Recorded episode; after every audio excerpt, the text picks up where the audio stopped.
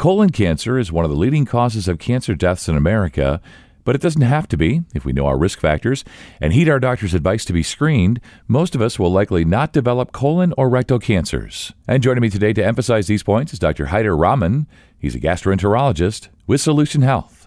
This is Your Wellness Solution, the podcast by Elliot Health System and Southern New Hampshire Health, members of Solution Health. I'm Scott Webb. Dr. Rahman, thanks so much for your time today. We're going to talk about colonoscopies, and we tend to do that this time of year, encouraging folks to get their colonoscopies and explaining to them why they're so important, why they're the gold standard, and so on. So, all that in mind, let's talk about that. Why is getting a colonoscopy so important?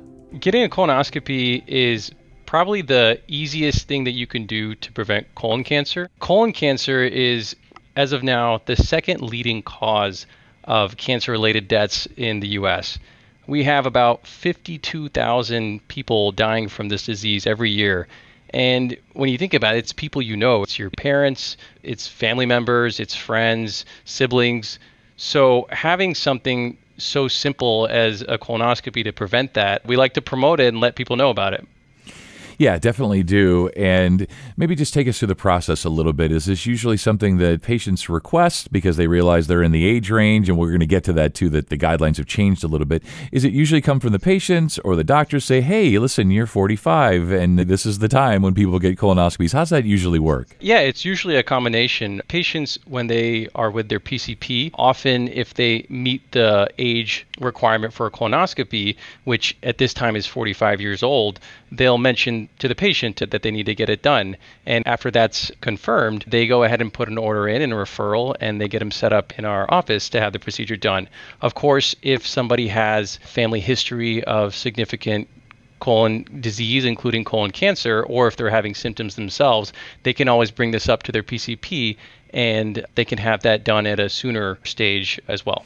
Yeah, so let's talk about the guidelines. You know, used to be like 50 was kind of like the magic age, right? You got to be 50 and exactly. it was time for your colonoscopy. Now it's 45, I believe, and maybe you can just talk about the importance of knowing our family history and being aware of our own risk factors and so on when we think about who should get a colonoscopy, when, and how often in the recent last few years, the guidelines, the multi task force has decided that 45 is a more acceptable age for colon cancer screening. And, and I think that's in part due to the high incidence of disease. As far as family history, those that have a first degree relative with colon cancer, we actually recommend them have the screening performed at age 40 or 10 years less than the age of diagnosis of the family member, whichever one comes first.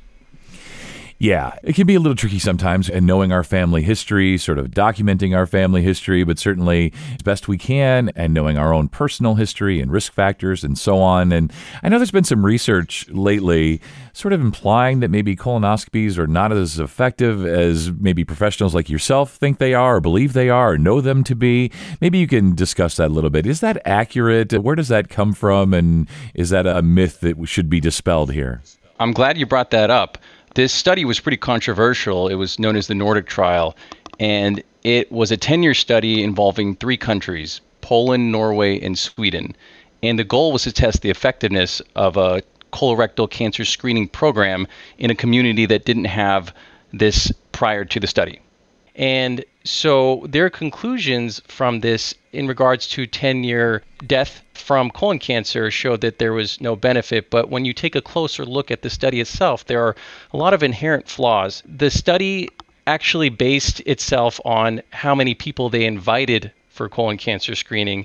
And in that sense, only 42% of those that they asked to have a colonoscopy responded.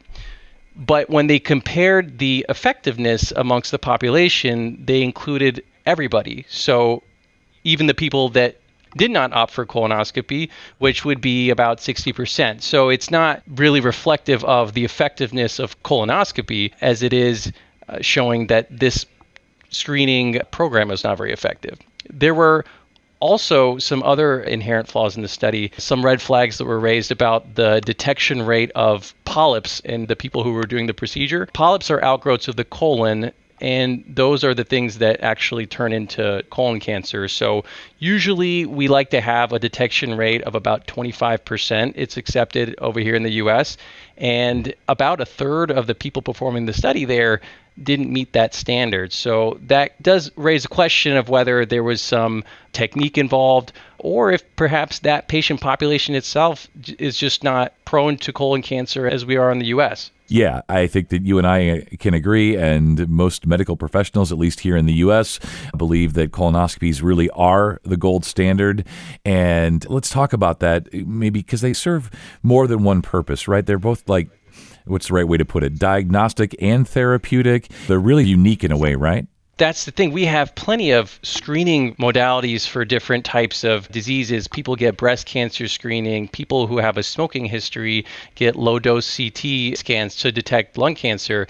This test is great because in addition to finding the problem, if it's a polyp or a cancer, in the cases of polyps, you can prevent it, you can eliminate it, you get rid of it. Yeah, it, it's really amazing. And let's talk about the actual procedure, right? The colonoscopy and the prep. And I know when people hear the prep, those of us who have had a colonoscopy, we think, yeah, that was my least favorite part, but it has gotten better. It has improved. And the actual process, other than really needing a ride to and from, eh, you get a great nap out of the deal, you know? So maybe just take us through the process of getting a colonoscopy. Sure, yeah. So the prep involves basically being on a clear liquid diet for the day before. And that includes things like jellos, broth soups. We like to avoid anything red because it can look like blood. Then the night before, we have you take a solution that's basically a laxative and just helps you clean out your stool. That's the worst part because people have varying types of preps that they're prescribed. Sometimes it can be a bit of liquid to down but that is agreeable the worst part of the procedure. The procedure itself, once you show up, it's a breeze in the park. It's basically uh, a nice nap. Yeah, that was my experience, and I think most people, it's one of the best naps you'll ever have. You know, right? You need a ride there and a ride home, but it's not a lot of work required on the part of the patient, which is really nice. And it's always good to get the word out and educate folks, and I think we've done that here today. And as we wrap up here, Doc, would be your main takeaways when we think about colonoscopies, the importance, the efficacy, all of that good stuff? Tie it all up for us. What do you want folks to most know about colonoscopies? The main thing is that this is such an easily preventable disease. I think understanding the number of people that are diagnosed, again, about 50,000 a year deaths from colon cancer, and having such a simple procedure that can both help catch early disease as well as prevent in most cases. If it's available, it's out there, it's something that should get done. Yeah, it is the gold standard for a reason, despite some research, you know, suggesting otherwise. Those of us here in the U.S. and all of our medical professionals really believe it is the gold standard. It's diagnostic, it's therapeutic, it's easy, it's a nice nap. Every good reason for all of us to get our colonoscopies. So, Doctor, thanks so much for your time today. You stay well. Thank you. Thanks so much for having me, Scott. Take care. And for more information, go to snhhealth.org slash gastroenterology. And if you enjoyed this podcast, please be sure to tell a friend and share on social media.